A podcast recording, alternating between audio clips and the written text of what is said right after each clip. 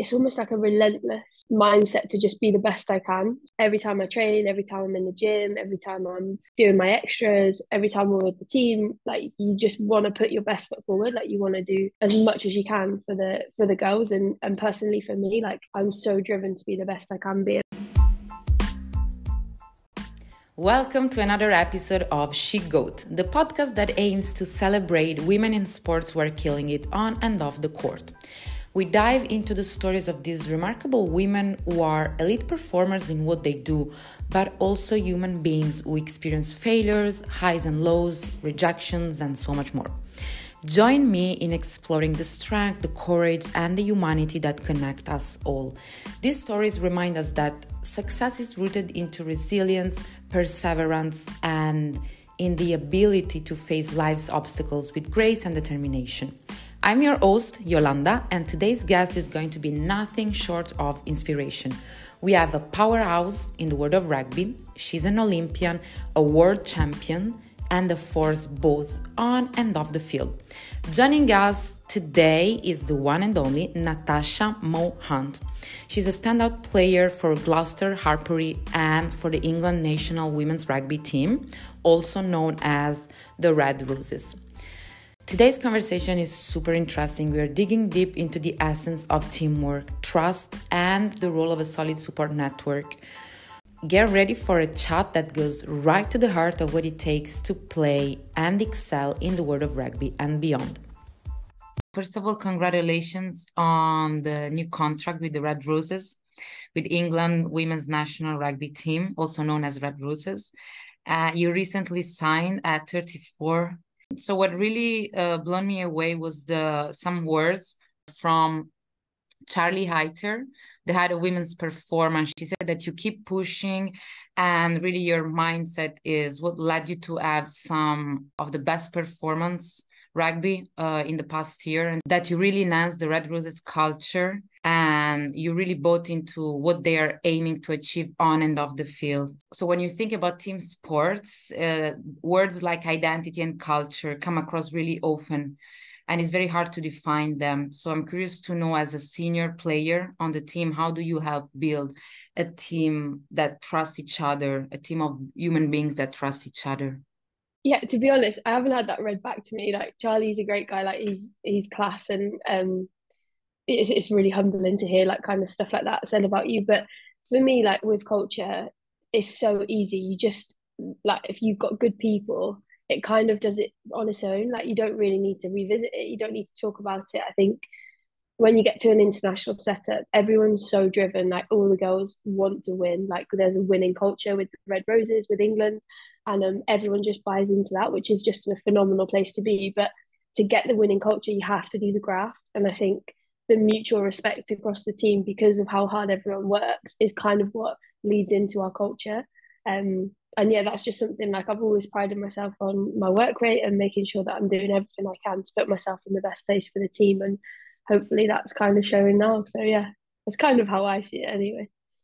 When he said about your mindset that you keep pushing, you you're really locked in and you are really into the present moment. It's almost like a relentless mindset to just be the best I can. So every time I train, every time I'm in the gym, every time I'm like doing my extras, every time we're with the team, like you just want to put your best foot forward. Like you want to do as much as you can for the for the girls and and personally for me, like I'm so driven to be the best I can be. And I think that's kind of what he's alluding to in that statement. But yeah, it's it's quite easy when you care so much about it. Like I care so much about like the girls, rugby, the teams that I play in that actually like pushing myself to those limits every time I do it is for them as, as much as it is for me. And I think that kind of gets you through a lot more. And so you start playing rugby when you were 17. And so you have a lot of uh, you had successes and you played a lot. If you look back at your career and if you look at look back at some challenges, uh, what are those moments, those challenging moments that really made you appreciate the support system that you have and the bonds that you created with your with your teammates? I think um I can't really look past the most recent one, which was obviously not making the World Cup squad. So that to me was um a huge challenge. Like mentally, I really struggled with it. Um, not because there was an expectation that I should be there or or whatever, but when you pour your heart and soul into something and you feel like you've done enough to achieve that goal for it to for you to kind of fall short at the last hurdle And to be honest I wasn't really expecting it like my teammates weren't really expecting it so that that to me was a real challenge to then pick myself back up and I'm so grateful for the people around me. So the Gloucester Hartpury girls that were here at the time, my coach Sean Lynn was amazing, like all of the support staff. And then obviously my family as well. Um, family and friends were incredible. Like I had so much love and support around me. And I think it's those moments that you you really appreciate everyone that is in rugby. I think in rugby is a special kind of person. Like they just care, like the values are very aligned, very similar. It's a mad sport. You're like running as hard as you can into someone that's hitting you as hard as they can. Um, so yeah, you've got to be of a, a certain mindset to even play the game. But everyone around it was incredible, and I'll be forever grateful for like the way that people spoke to me, spoke about me, and treated me through that time. And when you lose a game or when you go to, to through that challenges, how do you bounce back? So what's your first reaction and how do you are you able to talk yourself out of the of the bad moments? I think for me, like first reaction is always like quite an analytical one. So um why did we like what happened where did we lose it like was there more that could have been done if there was what areas was it in like is it anything to do with me and my management that sort of thing um so when you lose a game, I think for me, I go quite process driven. So it's like really like looking at the nitty gritty of what happened and why it happened. And then I come back out of that and try and piece together like where the momentum shifts were. Because rugby's a massive game of momentum. Like you've either got it or you need to get it back. And it's kind of ebbs and flows through the game like that. So there's always two, three, four massive moments in the game where the momentum shifts and the, and it's how you get back on top after that. Um, so yeah, just making sure that I go back through the game. I'm quite studious with that sort of stuff. Um, I love rugby. I've watched it for so many years. Um, so making sure that like I kind of put all of that into practice and then learn from it is huge. I think every time you lose, you probably learn more than when you win, but it's still about making sure you're assessing both sides of it. I like what you said, process oriented, because it's easy, you know, to get lost uh, at least for me, you know, in the result on what you want to achieve. And then you miss the process, and now you can improve and adjust and iterate. Also, as you said, you watch the game, you rewatched a lot of study, you're very analytical. So you speak a lot about teamwork and you have to be a team player. And but at the same time, you want to be the best you can be. And so you have this delicate balance between achieving team harmony and at the same time pursuing uh, your ex excellence so how do you balance how do you make sure that there is harmony between team harmony and your your performance that's a really that's a really good question i've never had it put to me in that way before in terms of you like you want to be the best but also the team's like the team's more important than that i think it's really interesting because i've never seen it like that i could just i think because of my mindset so potentially you ask other players, they might have a different answer to me. But I think for me, my drive to be the best I can be is so that our team is successful. So whatever that is and however that looks for whatever team, I'm fully bought into that system, if that makes sense. So I play scrum half, so my job is to facilitate a lot. So I'm trying to get the best ball carriers on the ball. I'm trying to get the backs on the ball and there's space for them to to go and stuff. Um, and more recently like in defense like my role has changed so i'm now on the end of the line which i don't enjoy i don't like being out there i'd much rather be in amongst it like in the thick of it in the middle um but it's what my coach wants for the team. So there's no question about it. You just do it because that's what's the right thing for the girls if that makes sense. Um so yeah it's, it's a really it's a really interesting concept but i think my drive is always about the girls and that higher purpose of like us achieving as a squad. Because if we if I achieve, we all achieve, if that makes sense, or like if we all achieve, then I achieve personally as well. So you kind of like like my mindset towards it is almost shifted. Like it's always been team first, and that's just, I guess, like my own morals, my own values, and how I've been brought up as a from my parents back in the day. I love it because it's like team first. that if you work if you work towards team uh, excellence that enables you the best you can be and the best athlete that you can be. 100% yeah. No I, I definitely think so. And there are times where it is challenging like you want to do something but someone else is calling for it and like then it's about that instinct and that decision making like is it best for me to just move this ball or is it best for me to try and do something and and take them on to create that space? Um so it is a really fine line but i think again like as long as you always come back and you analyze so i have quite a lot of conversations with my 10 who's the player outside me just to make sure that i'm not stifling her play and and she's happy with what i'm doing especially across the Hartpury so it's just that constant communication line of making sure that everyone's kind of getting what they need out of it and um and we're all on the same page yeah it made me think about kobe bryant uh, quote is like if i have to handle the team a bottle of water i will do it. If i have to hand the team a, a towel if i have to uh, dribble i'll do whatever i have to do to make the team successful. These are not exact words but you know it makes me think yeah. of what you what you just said. Where do you see yourself in the next few years? I'm loving what i'm doing at the minute. So obviously 2025 home world cup is on the radar. Like i know you've mentioned my age. I try and stay away from that as much as i can.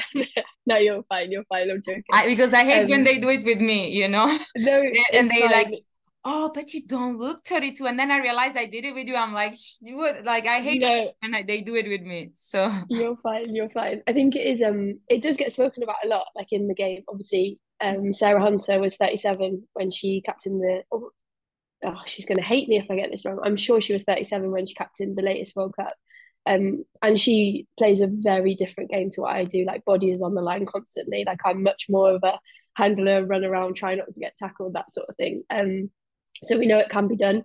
But yeah, 20, uh, 2025 is definitely on the radar. Like I'd love to represent England in that World Cup. And then who knows, like I'm fortunate enough that I've got a good job at Hartpury University at the moment. Um, so looking after the under 23 transition girls, coaching a little bit on the Hartpury University side, which I've done for the last few years, and I love that. Um, I do a bit of co-commentary, really, really enjoy that side of it. So like the punditry and the co-coms and stuff behind the camera. Like I'd love to stay involved in rugby in some element.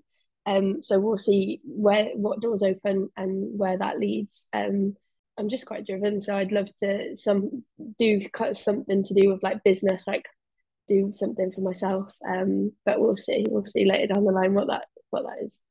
So you're a coach. You're coaching young girls at university. Yeah. What type of coach are you? So the girls are like 18 plus, so it's university level. Um, to get the best out of someone, you have to understand them on a personal level.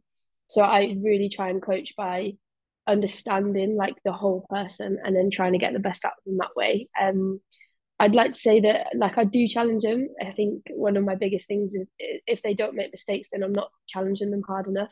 So every time we do a session, I want balls to be going to floor. I want them to be like almost in that uncomfortable zone where they are making mistakes, and because that's how you learn.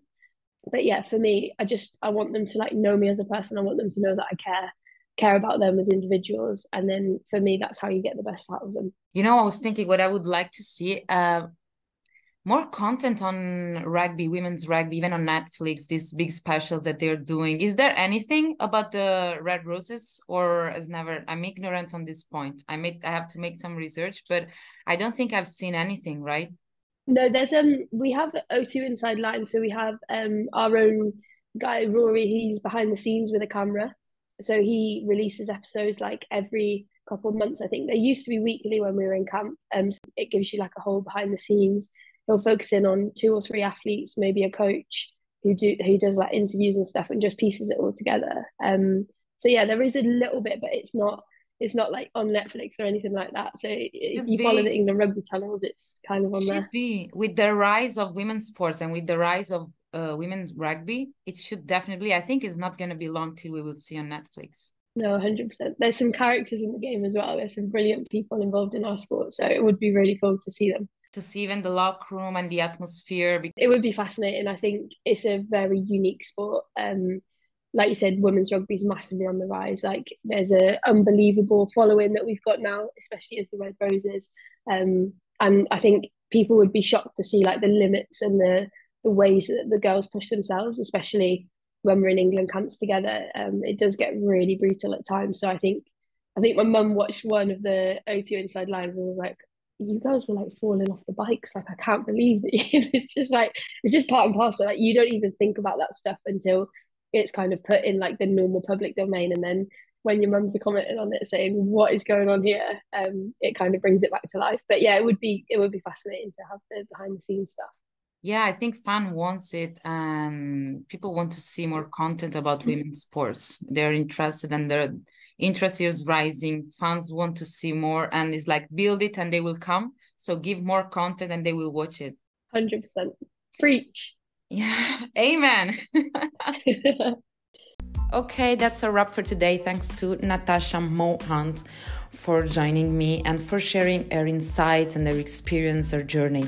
So, this is the last episode of the year, and I hope it has left you feeling inspired.